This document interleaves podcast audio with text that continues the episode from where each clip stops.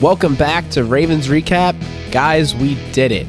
The Ravens beat the Chiefs. The monkey is off their back 36 to 35 in what was a thrilling game.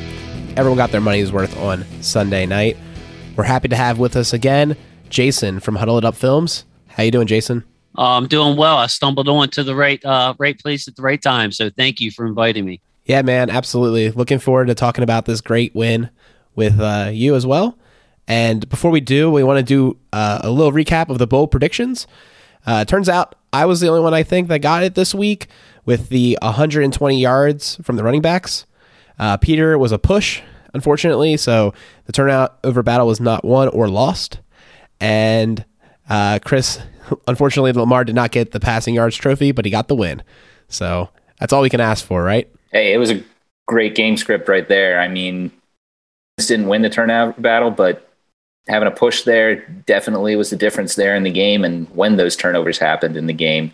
Jackson didn't have more passing yards than Mahomes, but I guess as Chris pointed out to us, it was a push in total yardage for both Jackson and Mahomes when you add up their air yards and uh, rush yards. Oh wow. Yeah, 346 even. So Mahomes had a 3-yard rush that that just put him put him into the tie.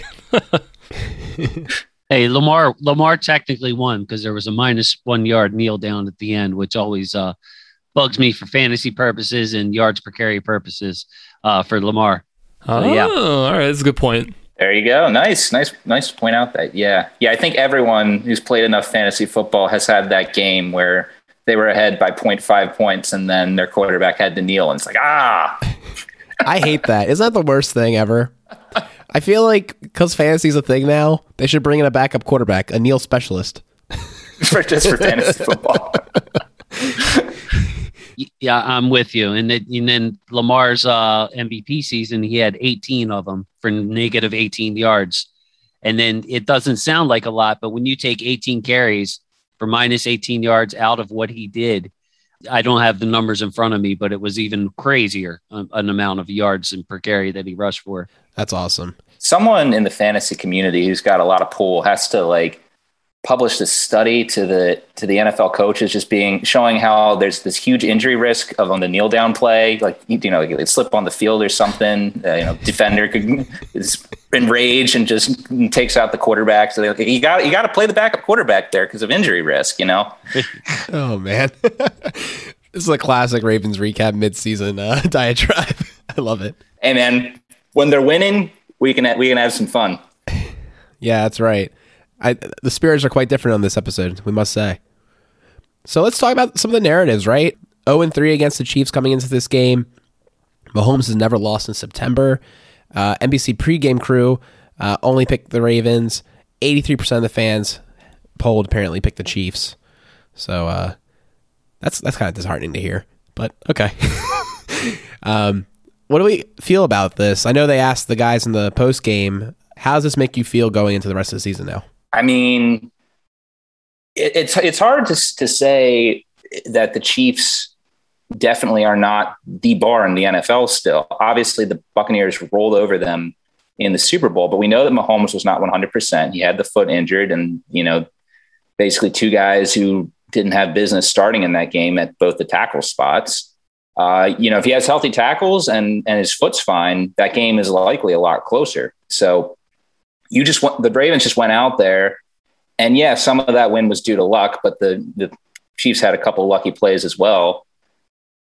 When the rate you beat the team who's still the favorite to win the AFC and probably still, you know, the favorite to win the Super Bowl. I think you got to look at that as that now anything's possible for this year. If you can beat the best of the best, now it's just stay your due course. And, you know, if you execute, then you have just as good enough a chance of, of making it to the big game as, as any of these other uh, elite teams in the NFL right now. Yeah, I think for me, it's uh, this is definitely a huge, huge confidence booster game, uh, especially coming off that Week One loss to the Raiders, where I, you know, I think going into it, the Ravens definitely probably weren't too concerned about that game, right? But after all the injuries that have happened at the end of the preseason and even into the starting into the regular season, going into that Chiefs game, I mean. Uh, for them to be able to pull out that win with how banged up their squad is, I mean, that really shows that all their goals are still in front of them, right? It doesn't matter that all these guys are out; like they still have the guys in the locker room to be able to to win, to win the game. So whether it means anything in terms of like the full season, we'll have to find out. But in terms of like a uh, psychological victory, um, I, I, think uh, it was absolutely huge for the Ravens to win this game. Yeah, and uh, intangibly, I agree. It's a uh, it's just a huge win, a huge confidence boost. I remember before the season, I was just saying we have to win this game for all the reasons that you guys spoke of. But uh, I want to just bring it from a, a pragmatic standpoint. I feel like it's a reset for this Ravens team. You know, starting one and one, it feels like if it would have been 0 and 2, uh, we would have been chasing, the Ravens would have been chasing all year. So, just from a practical standpoint, if you looked at those first two games and said we'd be one and one, I think that uh, you wouldn't be happy with it, but you'd take it or maybe expect it. And here we are. It didn't happen the way that we expected, but it's even better this way with the win being over the Chiefs. Yeah, I definitely hear that. I will say another thing uh, about this game early September game against a rival. I don't know about you guys, but when this game was over, it immediately reminded me of two games in the Ravens past. And those two games were the game in 2000 when they finally beat Jacksonville in that wild shootout.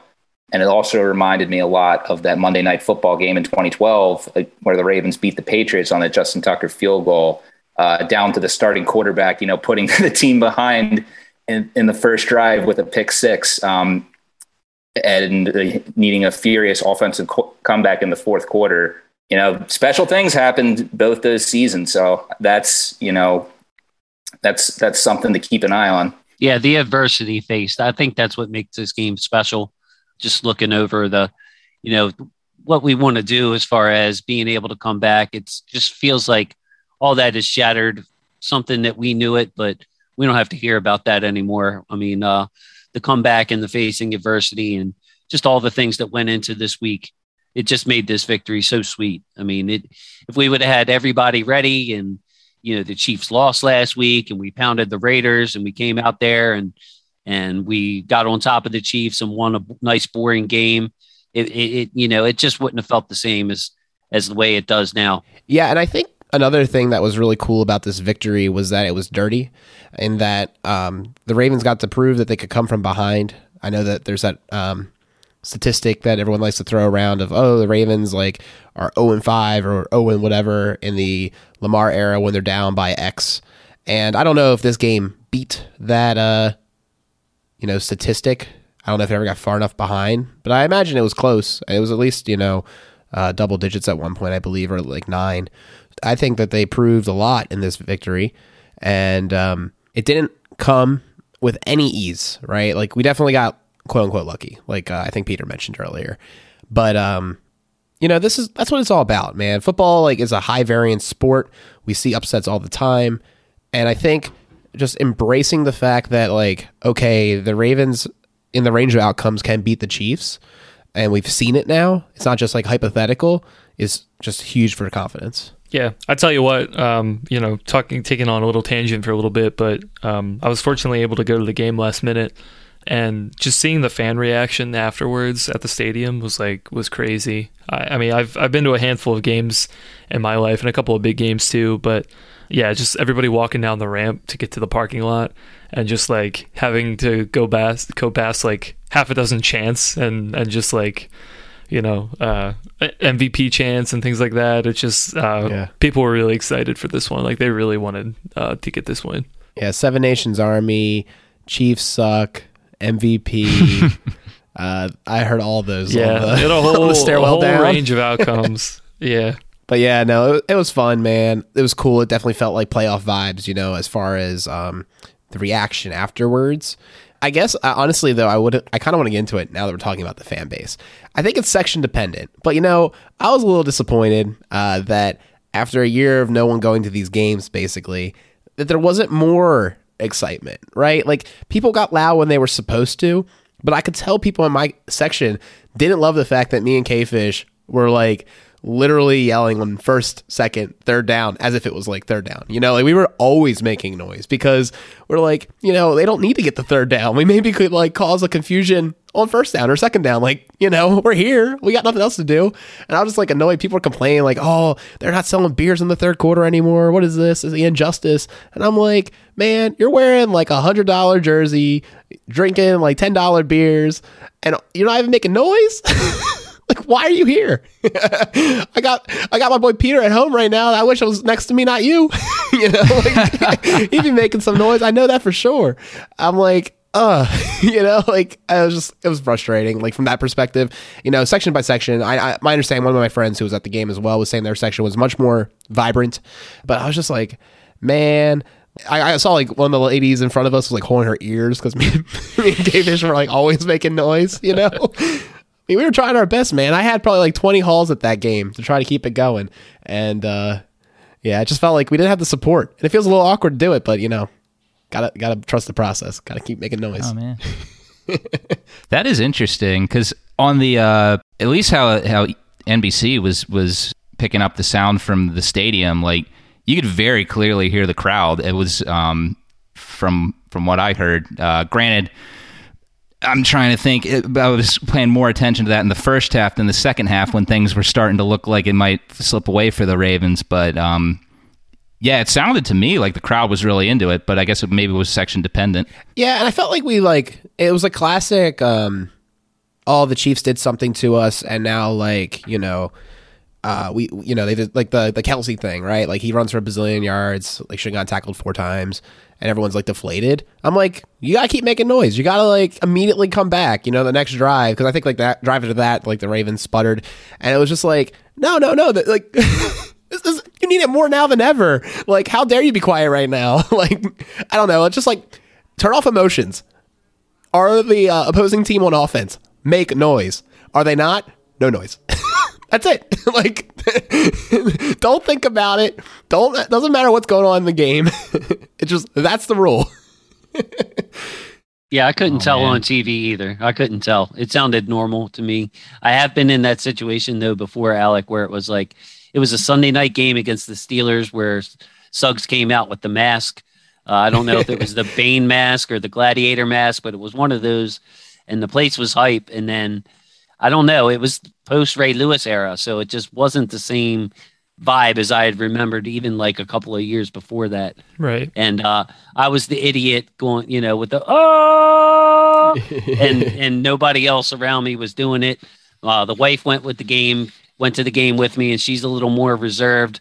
Uh, her hers is more like cuss words and uh, exclamations, uh, but she's she's not down for straining her voice like that the whole game like I was. So yeah, been in that position before, but uh, a little surprising that it happened that night because, like you said, man, football was back in Baltimore with the fans. Yeah, no, I mean don't get me wrong. On third down, like people like responded well. I thought there was good noise then. It was just like I felt like we just need to keep constant pressure. I mean, this team's hard to beat, man. like I was like, yeah. I want to be the twelfth man as much as I possibly can be here. Uh, you know, I felt like it was my duty to my squad. So it is. We, we don't need to belabor this much more. But before we get into, um, I guess more of the game recap, we do have a bit of a sponsor break. If you don't know, this weekend is the St. Demetrios Greek Orthodox Church Festival. You can experience Greek heritage and maybe even more importantly, the delicious Greek food this September 24th through 26th. Um, on Friday, they're open for dinner, so 5 to 10 p.m. Saturday, it's open from 12 p.m. to 11 p.m. And Sunday, it's open from 12 p.m. to 6 p.m. So get your lunch or early dinner. And uh, there'll be some live music on Saturday night. Uh, and um, always Greek music as well. And I'll be uh, making the souvlakia this year. I have my own marinade, so it's like all like a homemade recipe. I was there last night doing it. That's why this episode's getting recorded a day later. so I appreciate the guys' uh, flexibility. And we also made um, some homemade tzatziki this year, which is really, uh, really quite good. So I, I highly recommend uh, if you come, you know, maybe try out the souvlakia or the get a gyro and you get the tzatziki with that as well. Or of course, any of the other things. The lamb shanks are really good. Highly recommend it. It's one of my favorite weekends of the year, not just as a person who goes, but like uh, to, volunteer, but also as a uh, you know like when I've gone just to go. It'll be a great time. Parking's free. I just feel free to drive up to 2504 Cub Hill Road in Parkville, Maryland for a good time and uh, lots of fun. Hope to see you there. All right. Well, I guess the first thing we should probably talk about. Um, I, look, I think this game was a huge, huge uh, bounce back game, uh, particularly for the offensive line.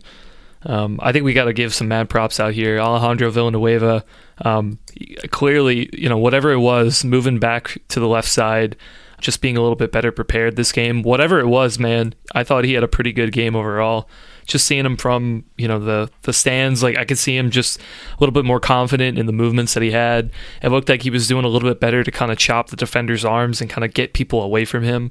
Um, and he looked to be pretty good both in, in pass blocking and, and run blocking, to be honest. You know, I, I think for, for him, like to have that bounce back game was was absolutely huge. It's just it's it's like night and day. Like week one, was just you know we got to cut this guy. He's no good. Week two it's like wait a minute. Okay we actually now we have a problem now. We have two. And when stanley gets back if he gets back we have like two legit left tackles here. What are we going to do? Yeah it was a huge uh, bounce back game for him. Um, i think you know a, a guy like that who's been around the league for as long as he has those pro bowls like he knows how to play the position. Like so his his issues monday night from my perspective were were more physical. Just going up against i mean you're going up against Crosby, he's 255. He's got a lot of speed, a lot of uh, pass rush moves that gave a guy Villanueva who's more technical than he is athletic, and he's older.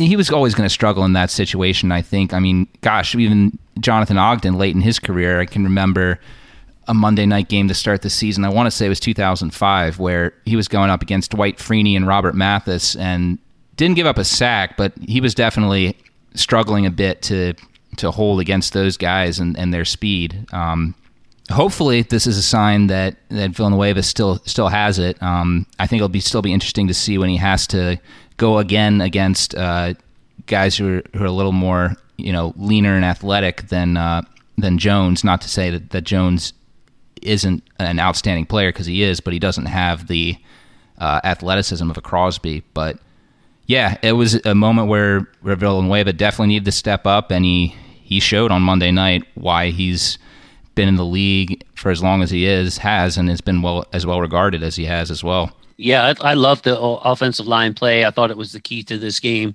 to allow some just big passes from Lamar at timely positions. And uh, the Ravens, I think, will have a decision to make depending on how long it takes Stanley to come back. But you look at the right tackle position, and Mekari was fantastic.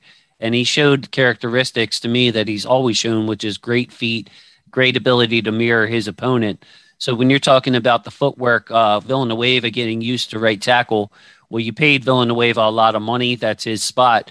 But um, if Villanueva plays kind of like he did week one, and Mekari plays kind of like he did week two uh, at right tackle, it's going to be an interesting decision to see what Harbaugh does because, well, based on the measurables, Mekari is not someone that you would look at as a starting tackle in this league. But uh, the one quality that he has is the ability to mirror, and that's really all Lamar needs at right tackle. Just don't whiff like we saw Villanueva do week one. As long as you get a piece of them and can stick with them, if you're overpowered, that's okay. Lamar can make things happen. So, uh, and then I really wanted to take a take time to touch on the interior of that offensive line, which I think is a big upgrade from last year. Put a lot of resources into it. Obviously, the big signing was Zeitler and then uh, of course drafted Ben Cleveland in the third round. I think Ben Cleveland will make his way onto the field. But the thing that strikes me through both weeks is that uh, the interior of this O line with Bradley Bozeman at center is bigger and stronger than it has been. And I think that that's going to be key for this team as far as the passing game is concerned, allowing Lamar to step up and make some throws that uh, I mean, let's face it, when your when your guards are getting beat or your center's getting beat and you have a big guy in your face real quick, I mean, it's impossible to do. You can you can work with a, a breakdown at tackle and step up in the pocket, uh, but in order to step up in the pocket, you need big, consistent, strong guys up front. And man, that's what really has me encouraged about this line. Actually, yeah, man, the interior was awesome, and I think their communication was better than ever. I thought that was honestly maybe the biggest improvement this week was that uh, I felt like assignments were just properly executed. Uh, we didn't have uh, mistakes. We didn't see a lot of the oh after a big loss like them looking at each other saying hey like I was supposed to do this you know like talking like oh what went wrong there. nothing really went wrong like that. And just to go back to Mekari, I think you know, uh, listener Kevin uh, asked after his efforts at right tackle and like the great performance um, when Stanley returns, do we put him there instead of Villanueva? Uh, that was his question for us, and I honestly don't know the answer right now. Um, I think that's going to be up to the coaches because they'll see something in in practice. But I know we're probably going to have a couple more games with this configuration with Villanueva at left and and, and Mekari at right. If he keeps playing like he is, and you know, like you said, you know, you put Villanueva in maybe, and he whiffs. Like I think you put him in. The guy's just so good with his technique. You said the mirroring that he can hold up in this offense. Like I don't want to hear about his arms. Like if he's blocking like that, like who cares, man? Like it just don't it doesn't matter to me. Like I get it's not ideal, but if it works, it works. Yeah, I gave my opinion on that. I I, I think it's got to be Mekari if if you see what what we've seen. I mean, I don't think Villanueva is going to be as bad as he was week one. I don't think Mekari is going to be as great as he was last night. But if it if it keeps trending in that direction, you know, to answer the question, I, I would like to see our best five out there, uh, despite the money that we paid Alejandro. Yeah, for sure. I definitely agree with that. What do you guys think about Ben Cleveland? I'm going to talk about him for a minute. I know um, he was switching out a few drives, I believe, throughout the game. Um, I, I, thought he looked pretty good overall, and I was really happy to kind of see him kind of next to Villanueva as well. It seemed like they seemed to be working pretty well together in terms of pass blocking, and obviously, like you said, Jason, I mean he's a big dude, so getting him at that left uh, left guard spot is just, I mean he's able to just knock people off the ball, which has been great. Yeah, I'm sorry about that. I'm just trying to ease into the show, but uh, but yeah, I, I think uh, Cleveland has some serious work to do with his footwork technique. I actually see okay. where the coaches are coming from. But uh, but there's no doubt, Chris. Like he's he's knocking people off the ball. He is a people mover. But yeah, I would say like against some of these quicker, more veteran maybe uh, defensive tackles, he might struggle early in his career. But mm-hmm. he's going to be a stu- he's going to be a stud there, man. Like he he can he showed it, and you could see when he leans into somebody, it's creating big time space, not just little time space. These double teams are unfair uh, to the biggest men in the sport at defensive tackle. Yeah, he was definitely moving people. I am very excited to see him continue to improve because, like you said, there's definitely some room for improvement. Um, I know that um, if you watch his early play or his college play, for instance, versus now, you can even tell that the coaches have gotten you know some of his technique better already. Uh, and if you, uh, you know, keep extrapolating that out as he becomes more refined in the in the field, like I think he's going to be really, really good. Like you said, Jason. I also wanted to comment on uh, Colon getting called in nine times. They went heavy. You know, you always hear on the intercom, he's reporting eligible, he's reporting eligible. And uh, every time, man, it was a positive play. It was also almost always a run. It's so telegraphed. Like, even the announcers are basically saying, like, this is going to be a run. And they just can't stop it, man. We put bodies on bodies and execute our blocks like that, it was like chunk play after chunk play. It was wild. I, I just find that, like, so fun as a fan to see your offense almost telegraph what they're about to do next, and the defense just can't stop it. Yeah, and and that just speaks to the the scheme that the Ravens have in place there, because like we've said, all three running backs are down. Uh, you've got Ty'Son Williams, Latavius Murray, and even Devonta Freeman showing some life in that game. I'm pretty sure each of them had a carry over 25 yards in the game. Sorry, not that. I think they each had over 20 yards Oh yeah, for sure. Yeah, rushing um, in the yeah. game. Yeah, definitely. Uh, yeah, but they all had some yeah, plays. Well, Latavius, right? Latavius Murray did not have a, a, rush of twenty yards, not yet. We'll see if he gets that at all this season. But, but yeah, yeah. Freeman two carries for twenty nine yards, and he really had that thirty one yarder on his first carry. I mean, it, obviously, we, we would love to have Dobbins and Gus here, but the Ravens they they haven't missed a beat with this rushing attack, and you gotta give huge credit to to the coaches and and what the offensive line is doing, and of course, you know, still having that threat of Lamar back there. Yeah, and I love it to Alex's point that we're just, you know, we're tele we're telegraphing it and just we, we know they know what we're doing. The the thing is, we could do it a few different ways because of our quarterback. So it, it it's just like the luxury of Lamar Jackson is what it speaks to me. Like, how are you going to guard uh, Latavius Murray up the middle and Lamar at could go anywhere. So I just I just love that uh, the fact that that's still in our bag and we can we can break that out and against teams we think we match up well with, which is going to be most teams. So the Ravens would still be top 10 in the league in rushing if you took Lamar Jackson out. Isn't that wild? and of course, he's our leading rusher. It's amazing. I mean, I know we run more than other teams, but I feel like it's not that much more. It's just that much more efficient. I mean, that, that just goes back to why we were saying, you know, when Dobbins went down, we were obviously crushed for for Dobbins and you know for his opportunity for this season to be gone and for us as fans to miss out on watching what he can do. And for obviously Gus going down as well we felt the same. But those injuries you didn't feel like that their season was over because like like we're saying there's just they just know how to, to run the football say what we will about Greg Roman's passing attack his rushing attack is unmatched by anyone in the NFL. Well, speaking passing attack, it's probably a good transition. Um, Hollywood Brown definitely is uh, has been stacking games uh, on games on games. I think uh, he ended up. It was actually funny. I was talking to my friend Alex um, at the end of the game, and he's like, "Did Hollywood Brown? Did he have over 100 yards?" And they had to think about it for a second. I looked at it. You know, finished up with six receptions for 113 yards. You wouldn't think it with the offense kind of so predicated on the run, but I mean, he's been just you know, making every single play. It's it's not just the deep threat; it's catching the passes underneath, making some guys miss. Um, he was able to get behind the defense and and that jump pass that everybody's been talking about from Lamar when he was in the pocket uh, to Hollywood Brown over the top, and then him running that in. Um, he's just been productive, man. I'm really excited. Just you know, if he continues to kind of build on this, and just think we get back Bateman. I mean, oh my goodness, this is going to be so good. Like, definitely the best passing attack that we've had in a Greg Roman and Lamar Jackson offense. I thought the crazy part too is that you know if uh, Lamar hits him on that first drive deep, uh, oh gone, man, right? Yeah, another eighty yards. Oh like, man, that play, yeah, that would have. Ooh, like I mean, it's just it's just cool, man. Like apparently the magic number was was one more, right?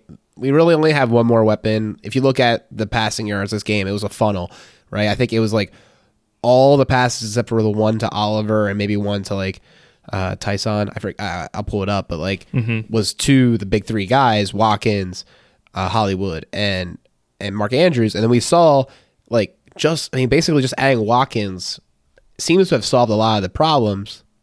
And then, like you said, man, we have Bateman, and there's a lot of reason to think that he's going to be really solid right away and a solid contributor.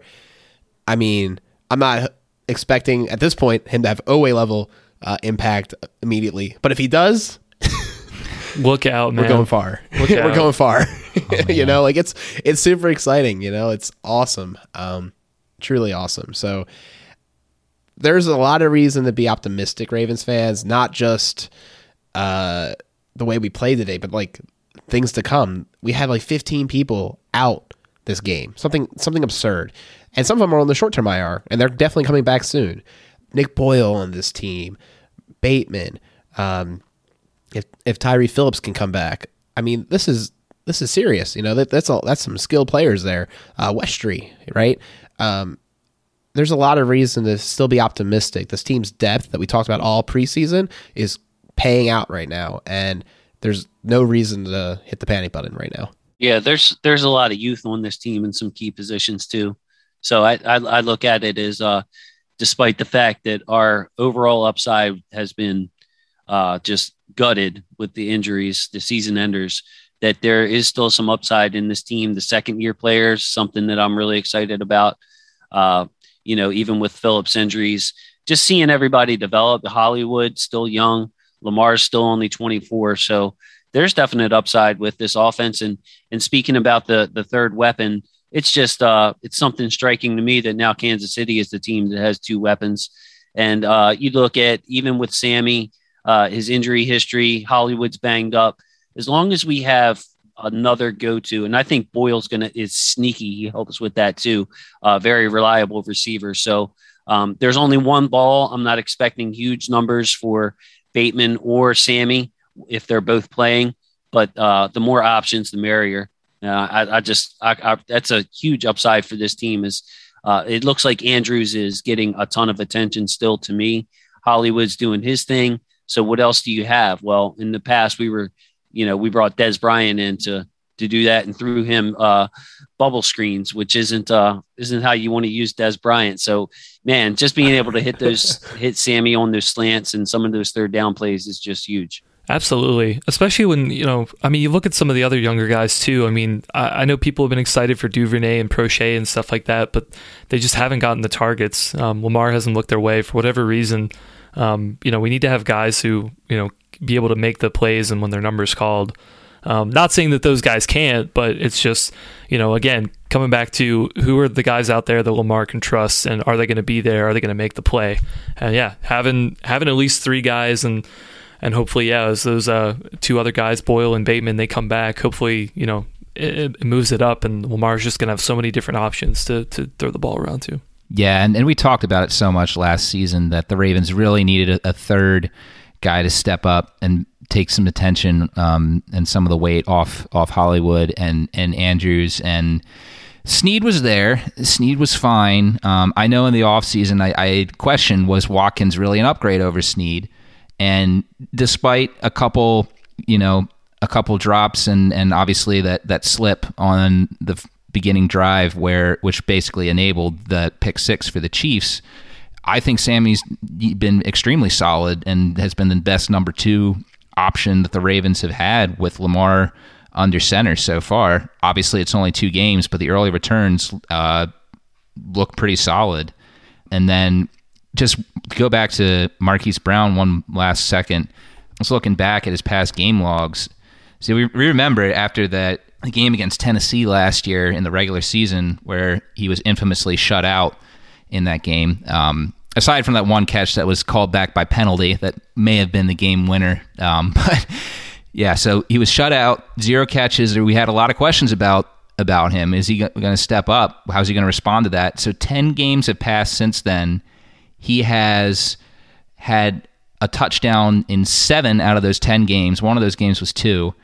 And in the two games, or sorry, the three games where he didn't have a touchdown, he had at least 87 receiving yards in each of those games. I'd say he's uh, answered the call for, for him to step up pretty nicely. Yeah, yeah, definitely. He's just been stacking games, man. Um, just looking better every week. It's it's crazy. Um, yeah, he's he's definitely earned the uh, the Hollywood moniker. I know we were talking about taking away taking that away last season, but no, he's that's that's there to stay. We even got called out by uh, David Culley, right? In in his one of his early pressers at Houston. yeah, Culley Culley thinks he got the name because he wants to be all Hollywood with the sunglasses. Culley didn't even know that uh, that's his hometown name, which of course you would think a coach would have that kind of relationship with his uh, player, but uh, that's not Culley's style. So um, but yeah, but yeah, Culley Culley basically said I can't call him Hollywood because he ain't Hollywood yet. He ain't earned that nickname. Well, I, I, think they might build a statue to Hollywood Brown in his little town by the time it's uh, in Hollywood, Florida. By the time it's all over, so yeah, I think it's fair to say he he earned the Hollywood, Florida moniker. He's not trying to be Hollywood, California. Oh man, it's it's awesome. I and you know when he's he's just a fun player to watch. The way he can adjust and make people miss, and uh, just a touch of swagger, I enjoy it. Like he's an easy guy to root for in a way. Yeah. Oh, to take this uh, a little bit of a pivot here while we're on the receivers, I just want to bring this up. I thought I just thought about this. Uh, interesting. So when we were talking about people on IR, we didn't bring up another guy who was you know a namesake the past two years, Miles Boykin. Do you guys think like it's been two weeks now, right? And the Ravens have been out all these running backs. They've had to pull guys off the street. Do we really like is is Boykin that much of a improvement on like run blocking from the receiver position that we're missing him? Like, are we missing Boykin? I almost feel like we're not. Like, do we even need him out there? On offense, no. It's it's going to be special teams. If we keep him, there's a good chance he's still our starting gunner, which people people don't like to hear that. But uh, kick coverage isn't as important. It's those you know the two guys screaming mm-hmm. down the field on punt coverage who could really uh, cost you yardage, field position constantly. I mean, you could always have Tucker kick it out of the end zone in most games if you want, but um, but yeah, I mean, you know, I have a personal preference in that area, and it wouldn't be Boykin. I think with uh, the flexibility of Watkins, Bateman, and Hollywood, we saw Hollywood move around a little bit in this game, left side, right side, slot, backfield. Um, you know, I, I would prefer to move on from Boykin, but uh, I honestly think the coaches lean the other way and would rather have that gunner. So that's just my opinion. I'm I'm big on letting Duvernay and Proche develop and see what they can prove because I feel like Boykin pretty much is what he is, in my opinion. You know, I don't think he's is his if for him it's not physical, it's mental. And maybe it's going to take a long time, but you can see where Sammy's in the right place at the right time all the time.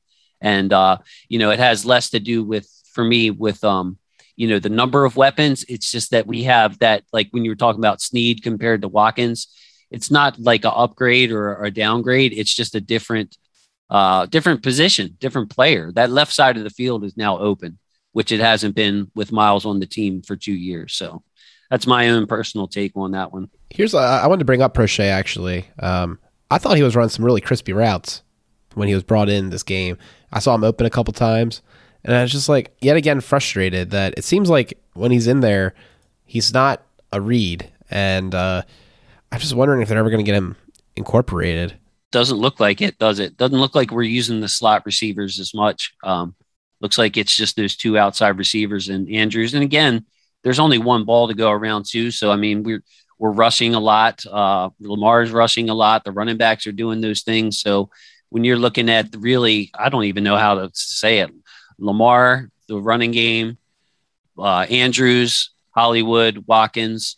So whatever option number that is, you're talking about your sixth option, maybe fifth option, whatever the numbers come out to. So um, I don't know. I would like to see some of that sprinkled in. I would like to see it just for the development standpoint of Duvernay, and I feel like I know what Proche can do. So hopefully uh, there'll be a game where we need that, and uh, and it's in our back pocket. I have some thoughts on that when we get to uh, talking about the preview for the, the Detroit game. But yeah, I think definitely, you know, I, I think at some point they're going to have to get these guys involved, right? Because we saw the Chiefs do it in this game. Uh, maybe this is a good sequence to talk about the defensive side of the ball, but the Ravens defense put a lot of effort into taking Tyreek Hill out of the game, or at least making it difficult to throw that way.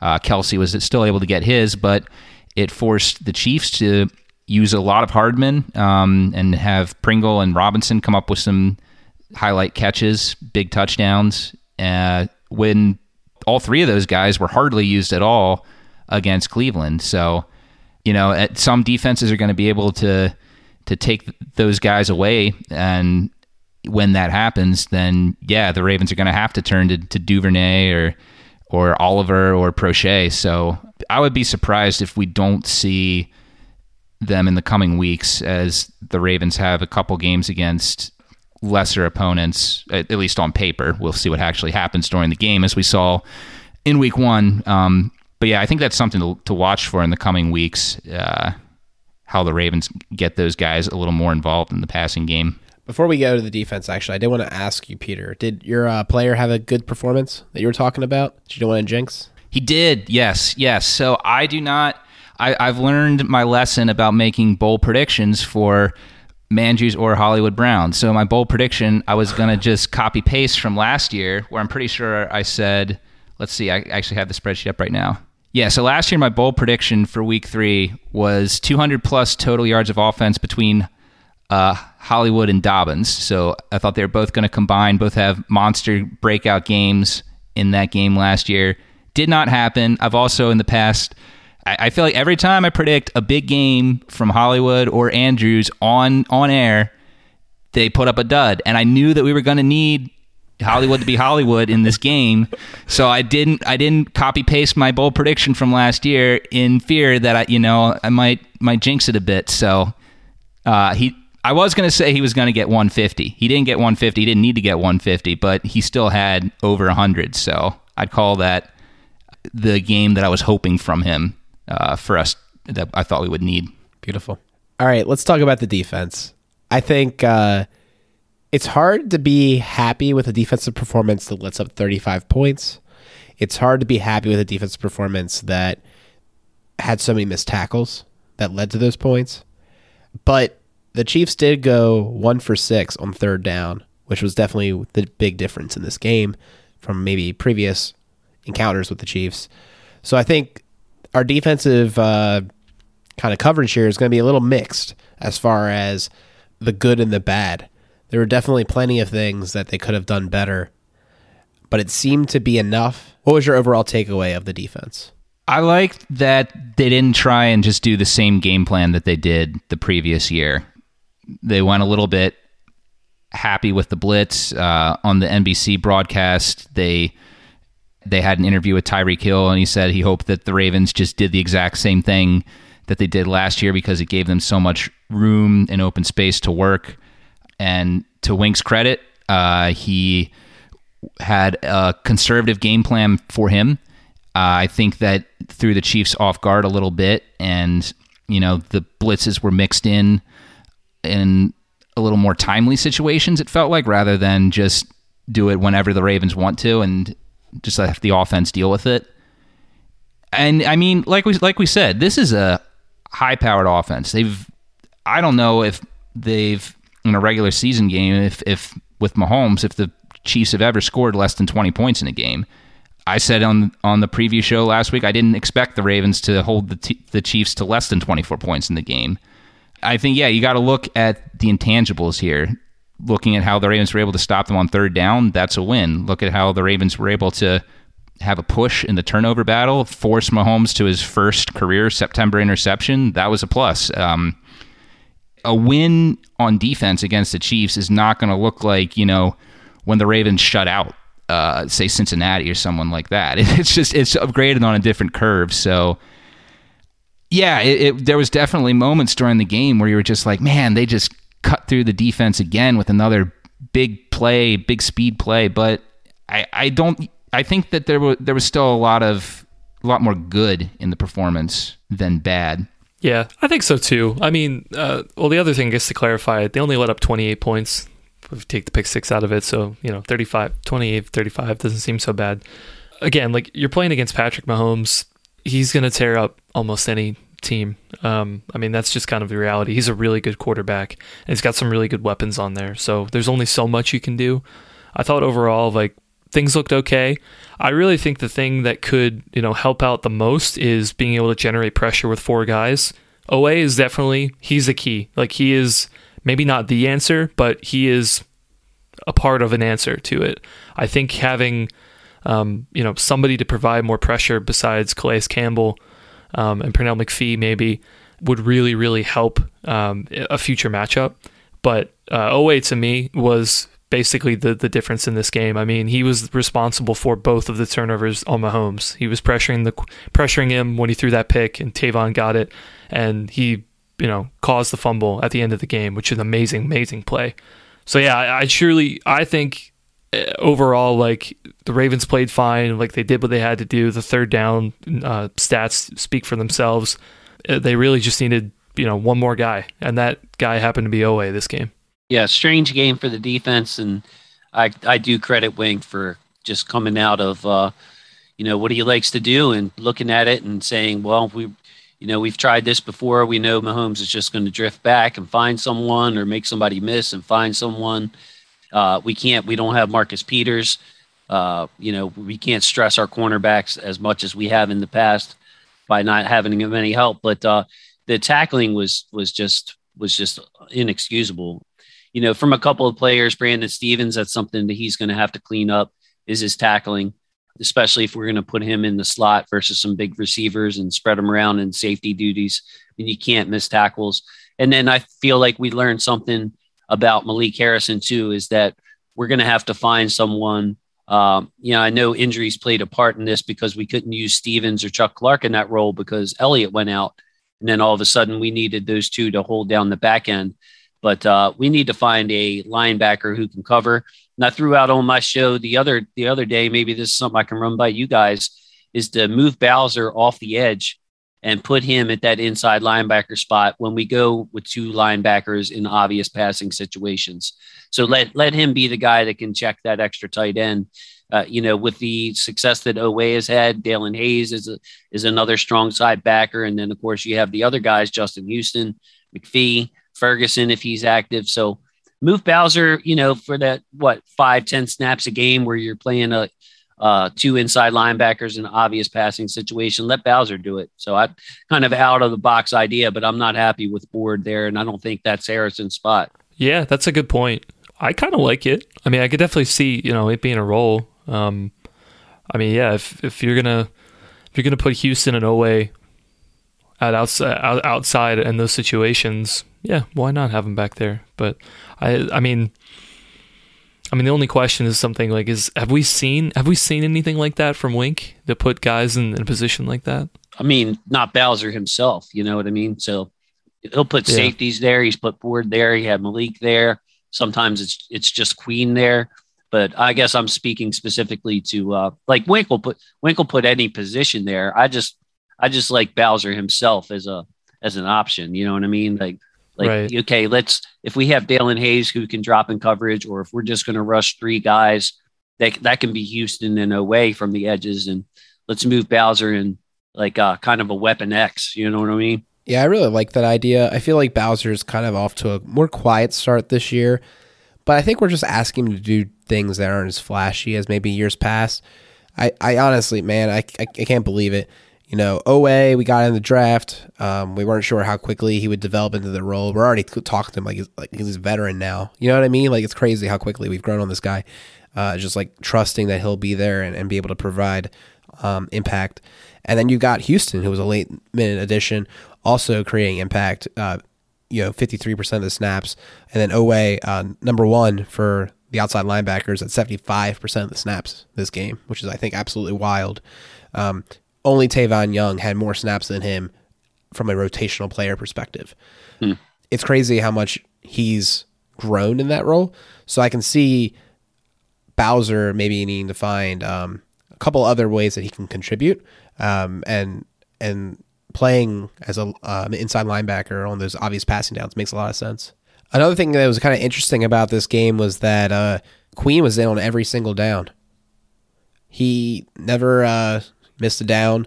And uh, there was a couple times that he was lined up wide against like a wide receiver, which was kind of wild. Um, why do you think that happened?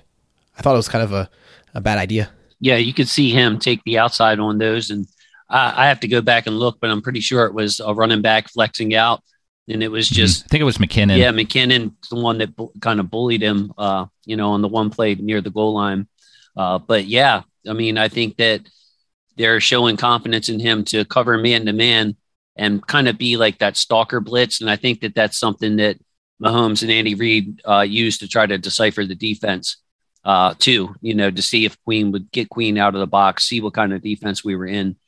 But, um, but yeah, I mean, I think that we'll, we'll continue to see that throughout the season actually, uh, because Queen's going to have the running back and, and the running back's in the block. He's going to freelance and, and blitz which I, I like him in that role. I don't have too much of a problem with it. I think man to man, actually, he can cover better than he can when all that stuff's going around him in the middle of the field when he's in his zone.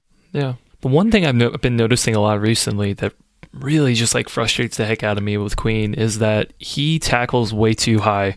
He's just not strong enough to take on running backs and like receivers and tight ends uh, at the upper body, and he tries to all every time, and he gets pushed back so many yards. I just I really wish he'd clean that up. It's not that he's a bad tackler. It's just you need to improve the form. You got to go for the waist, got to go for below, like try to wrap up, try to knock a guy over. Um, it's like he's just trying to like trying to like flex up on these guys and show he's stronger, and it's like, dude, you're clearly not.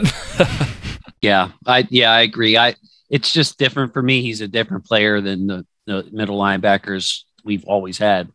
So it's just you know he's he's faster, but yeah, his yeah I, I agree totally on the technique wise. It's just like he's more like a pouncer than he is a uh, you know a get get yeah. low and, and blow things up. If he blows things up, it's usually with his shoulder. If you notice, he'll come in with a nice clean yeah. shot, but uh, not the the technical wrap. You know, get low, get leverage, drive through and wrap that you're used used to seeing. And so yeah, takes me a little bit while to get used to, and then you know, I'd like to see him get more physical shedding blocks too in the run game. You still see him get pushed around a little bit, but uh, I mean, I say all that. Those are things that you know I'm hoping he gets better at. But what he does bring to the game is is pretty awesome too. Yeah. Oh yeah, for sure, for sure.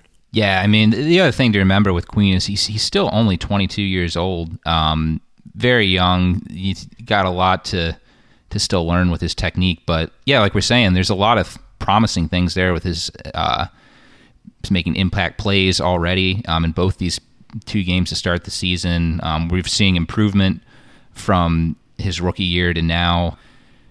Still not. I don't think we're.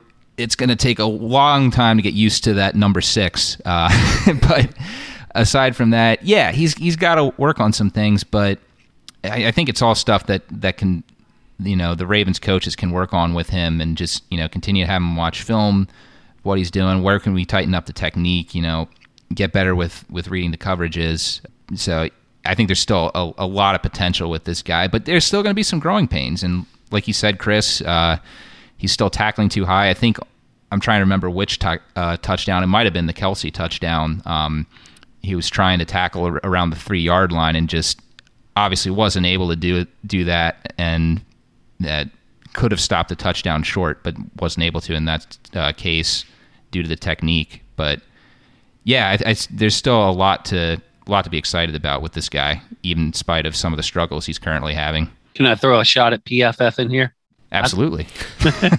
I saw on the screen before last night's game when they're announcing the defense, and it was, I, I believe the number was 90 linebackers, and I think they had an 85, uh, 85th out of 90 for Patrick Queen. So apparently, uh, every team pretty much has three linebackers that are uh, better than Patrick Queen, according to PFF, you know, and this is going off his Raiders game, which I thought he played pretty darn good.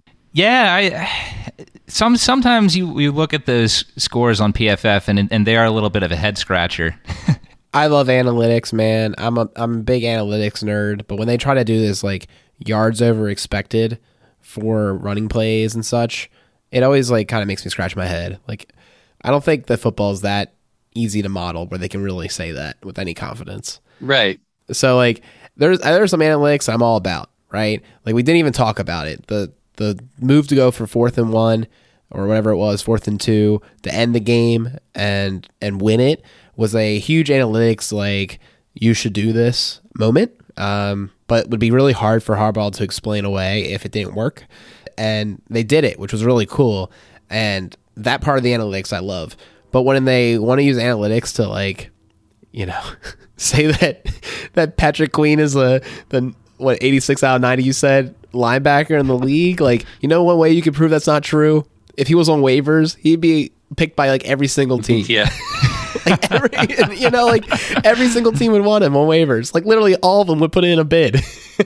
It's just stupid. The only thing that frustrates me is that people take that really, really seriously and they're trying to do a good job. Like, I want PFF to succeed because there's, I mean, you know, grading linemen and all that, it's hard, but sometimes I don't think they understand the assignment or there's some kind of disconnect there. So, so yeah, when people try to use PFF grade as the only part of their argument, you know, and I'm watching the tape and I'm like, there's not 85 better linebackers than Patrick Queen.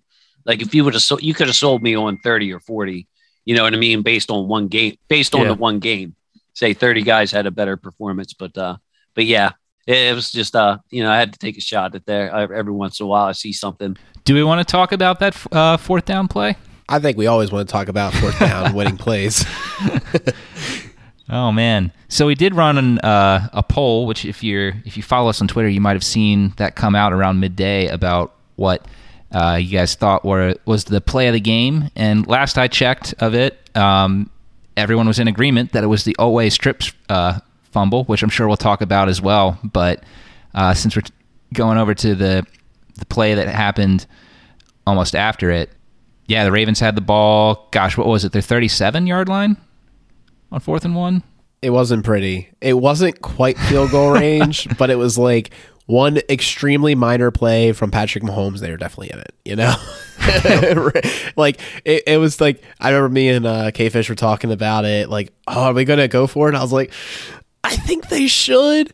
But God, I don't love it. Like neither neither of them were great, right? Like neither of them were great. But if I had to choose based on what I had seen, I was like, I think you keep them in. Which it seems like that was kind of the Harbaugh uh, feeling too, where he's like, I think we should do it. But I was really happy when Lamar really wanted to do it because it made me more confident in it. Yeah. oh yeah, you could clearly read on on Harbaugh's lips, uh, which I'm sure you've you've seen uh, as you're at the game by now that uh, they picked up they picked up Harbaugh's lips clear as day that you know they were going for it, and I can remember like that play and watching. I was just like, I, I had the same reaction. I was just like, I really don't want them to have to do it, but there is no way you give the ball back to Mahomes and you get lucky again.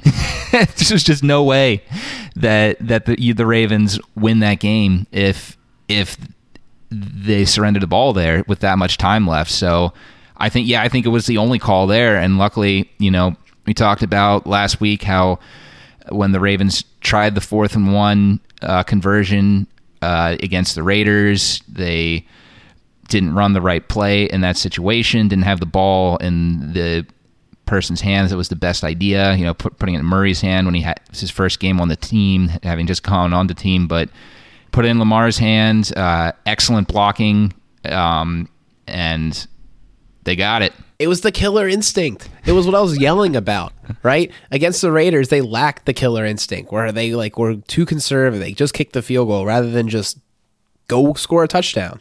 Like you can do it.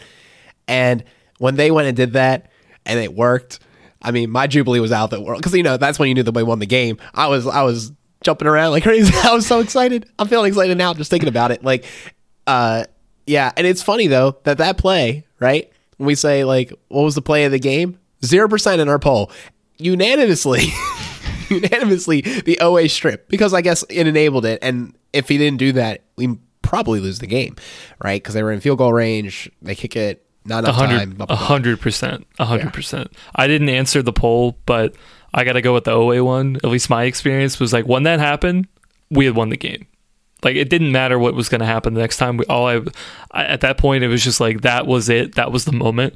Because if if that doesn't happen, they kick a field goal or their time expires. The Ravens don't have enough time to answer at the point. So for me, it was really weird because I had already like in my head that we had won the game and then three yes. plays later, it's fourth and one, and I'm like, wait a minute, how did this happen? How did we not have three plays to get a first down yep. against this defense when we've had all success again? So it was like same it was reaction. very quickly. It was, it was just very quickly. It's like, oh crap, we gotta get this right now. But then we did, and it was all good. So no worries. And, and Alec, I, I I think this was like a a bonding moment between the analytics guys and the gut feeling guys. Like it wasn't just the analytics telling you that you should go for it and there's a 66% chance that you're going to win if you go for it. It was the fact that it's, you know, add that to the fact that you have Mahomes getting the ball back, only needing a field goal with a minute left. You don't want, and the fact that you have Lamar Jackson in this historic run game on your side, whereas you, you mentioned every time we brought in Colon, we got the yards we needed yeah. So it was like it was gut feel, it was common sense, it was analytics, it was everything brought together to the point where like of course somebody would have had to ask Harbaugh in his press conference if it didn't work. you know, the the poor one guy coach what what went into your thoughts there to go for it and you know of course Harbaugh would have gave him uh, you know a chewed his head off kind of answer like well it's common sense so yeah I thought that that was beautiful because like you know, it wouldn't be too long ago where people would have looked at each other and said, "What? Huh? They're going to go for it? Why?" And uh, now it's kind of it was like conventional thinking. Like it took me a good five seconds for it to sink in. Like, yeah, we need to go for this, and that was it. I think the broadcasters were even like, they can't go for it, and then they had the, the footage of of of uh, Harbaugh. They're like, oh, I guess they're doing it. like, I, I, mean, I didn't. I, am not 100 percent sure, but I think I heard or saw its feet on that. I was like, come on, guys, get with the times. That's Colin. What is Collinsworth thinking, man? Jeez. well, that wasn't the, f- the first time anyone's uttered that. Although I will say, to Collinsworth's credit, oh my gosh, the NBC broadcast team and the announcers mo- way way more watchable than ESPN. Gosh, at least from my perspective. Yeah, me too. It's kind of like Collinsworth gets made fun of because everything's the greatest thing ever. But if you remember, Gruden was that same way, and uh, he was pretty entertaining on Monday Night Football. It's it's kind of funny because like I look at the Monday Night Football crew now, from my perspective at least, it's like it's still not what I want, but it's an upgrade over Booger, Booger and uh, Witten.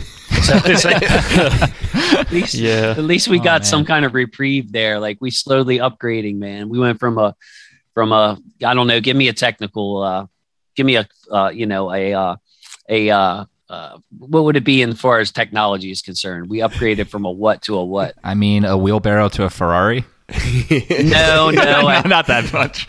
yeah, I can't. I can't call Louis Riddick a Ferrari and greasy, but uh, we went from like a wheelbarrow to a like a wagon with a handle. You know what I mean? Like, oh man. Anything else we can talk about? I mean, we we haven't really talked about Oweh yet, have we? They love him in Baltimore now. They love him in Baltimore. We don't need to question if it's the coaching staff or the fan base. They love him. they know who he is. Yeah, man. The way he uh, knocked out that ball, you know, to and then scooped it, right? Just incredible athleticism and uh, you know, a big part of the interception play. Oh, that interception doesn't happen if, if he's not if he doesn't grab Mahomes there. And that's the thing that's annoying too. And the damn uh, there's a voting going on. I'll include the link in the show notes. Go vote for Oweh every way that you can um, to win Rookie of the Week. But they had the darn stats, and I really want a little bit more like explanation. I mean, I'm sure the other guys maybe also have some explanation, but like, uh, there's an interception that you can almost 100% tie to you know his impact, but it doesn't show up in the stat sheet, right? the analytic nerds are not going to see that. yeah, you know, there's a couple of things with Oweh I just can't wait to speak on. First is the, you know, I there was so much unknown, like where Wink would trust him, how he would use him, and the snap counts are just ridiculous. I mean, we are, I mean, we're depending on this guy. You know, someone we drafted as okay, well, he, you know, he might be a little bit of a project, but he's a great athlete. You know, I'm figuring we're gonna, and then you know, the historically the Ravens don't play their outside linebackers more than 50% of the snaps since Suggs left. So it's like defying all logic that this man is in there for 75% of the snaps. And then, um, you know, the other thing that sticks out to me, uh, what you're talking about, Alec, that doesn't show up on the stat sheet is the discipline in which he plays. Think back to these past Chiefs games where Judon was on that edge and crashed to the inside, trying to make a sack that he wasn't going to get on Mahomes. And Mahomes just like kind of you know, danced outside to his right and had all day, ate a sandwich and made a throw across his body and just killed us time and time again. And I'm Mhm. just screaming at the TV, Matt, like just give it up, bro. Like just stay and stay where you're supposed to be and don't let him do that. You know what I mean? You cannot afford to let him get out of the pocket. That's what he that's what he's waiting for you to do. Give him like 15 yards of just open space to see the field, no lineman in front of him to put his hands up. So I, I love Oweh's discipline, I guess is what I'm getting at his run setting. He just always seems to be where he's supposed to be, even though he has some technical work to do with his hand work and stuff like that. Yeah, I, I love the pick, man. Um, I think he's going to be great. I, it's it's still a little early, but like, I mean, gosh, like he's got to be like one of the best defensive picks that the Ravens have had in quite a long time, right? I mean, Queen was a good pick, I think, but Queen is not to the level I think that Oweh's going to be. I think Oweh's ceiling is is much higher at this point. I'm extremely happy with it. it. It feels it feels great, man. With just you know the Ravens being blessed with so many great defensive players over the years. Suggs was, I think, the really the last one that uh, you know held out for so long. But you know, ever since then, we've been trying to find a guy to kind of like up that caliber to kind of bring that back. Like I hope Oweh can get there. You know, signs look good so far, but we'll have to see. I just feel like the cost is looking at the checkbook, scratching his head how the hell he's going to make it work. you know, like you know, you make draft picks, first round picks, and you're like, oh, like you know, obviously you wanted them to succeed, you want to keep them, but it's like after two games, he's like, ah, crap, yeah, I gotta, I gotta extend this guy. Dude, you got you got five, you got another four years, man, or you know five you count this year. We'll, we'll be okay. no, I know, Yeah. they'll figure it out. I mean, I don't know. I, I think Alex bring up a great point. I know it's only two games, but this is the most impact that a Ravens outside linebacker, a rookie outside linebacker, has had in their first two games since Suggs' rookie year in 2003. I mean, you think look at the other guys the Ravens have drafted: uh, Upshaw, Bowser, Kruger. It took all those guys. Uh, Za'Darius Smith. It took those guys uh, years to get make the impact plays that always making right away. I mean, you know, it's Yeah. it's on film now. Like like um I forget who I was listening to pointed out, you know, he's you know now defense or offensive coordinators know, okay, this guy he can play, so now he's going to be getting some more attention, presumably, from you know teams, and they're going to try and, and, go away from him or attack him. But you know, I I think he'll be what we've seen right now. I think that Wink has a good plan for him, and they'll be able to to adjust if if offenses adjust to him, and yeah. he's this is better than we were expecting when the Ravens drafted him. At least from my own takeaway, I, he's looking better than I was expecting at this point. Man, I don't even know if DeCosta call it. You know, like I, think people that drafted him were calling this. Like, you know, like come on, man, like right away, like unbelievable. Kudos to him. Anything else, or we want to do uh, MVPs? I think we could talk about this game forever. This is probably going to be on the longest recaps of all time yes, there are plenty of other things we could talk about. We'll we'll talk about as the season goes on. If it becomes more of a storyline, we only have two data points right now. Can't make a line. Need three. So maybe we'll uh, have a little bit extra to talk about with the uh, Detroit recap as we uh, kind of tie up these uh, other narratives. But uh, yeah, let's go to the MVPs. A uh, reminder for you guys from last year, or if you are listening to us for the first time, we tend to pick guys not necessarily who were like you know the most dominant player on the field, but guys who had you know really key plays here. So I mean, because most we most weeks we could just pick Lamar and and go with it, but you know we we like to give some uh, MVPs out to some other guys too. So with that out of the way, I don't know who wants to delve in first. I'm going to do the really easy one because for me personally, definitely the MVP, uh, the guy we just talked about, Adafe Oweh.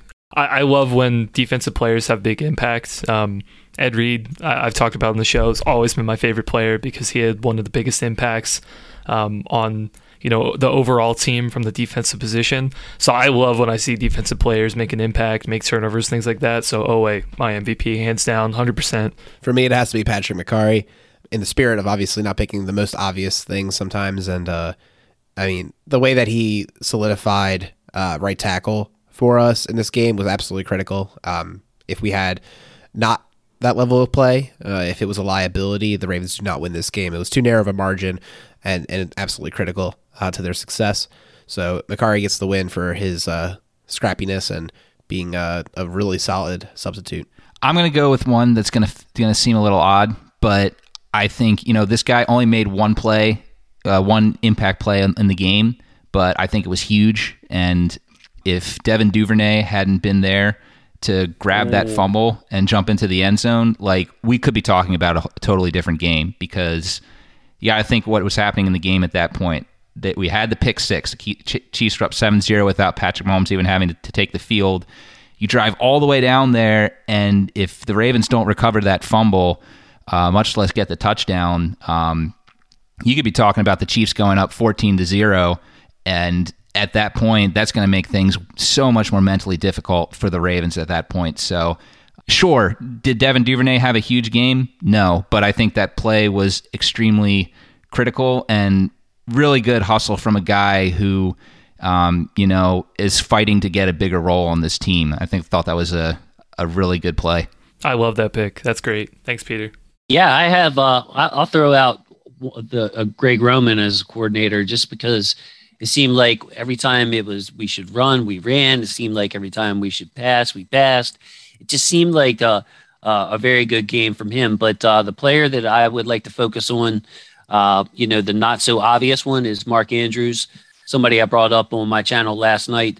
Um, what a game from a blocking perspective from him. Yes. And then you look at two key plays.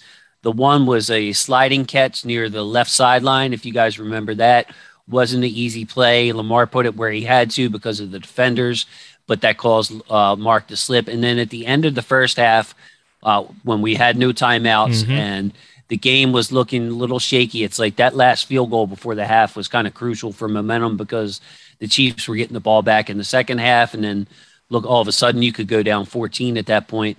But we only went down 11 because we were able to get that field goal.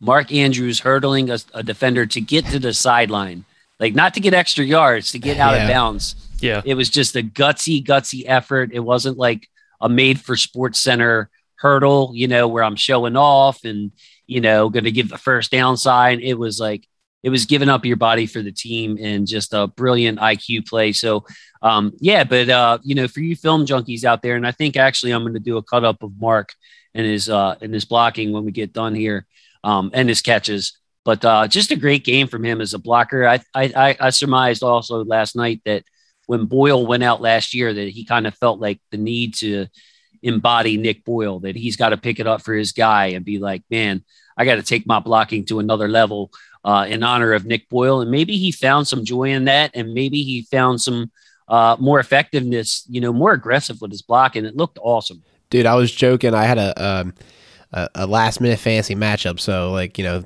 points were tied. I had Mandrews, he had Butker, and uh, you know I won that matchup.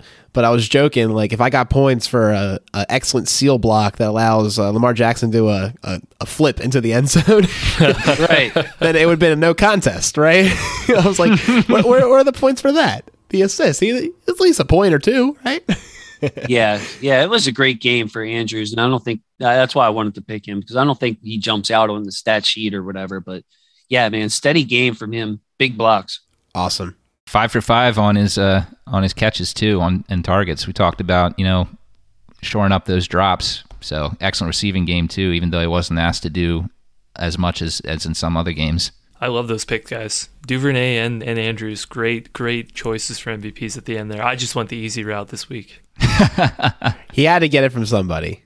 It had to be done.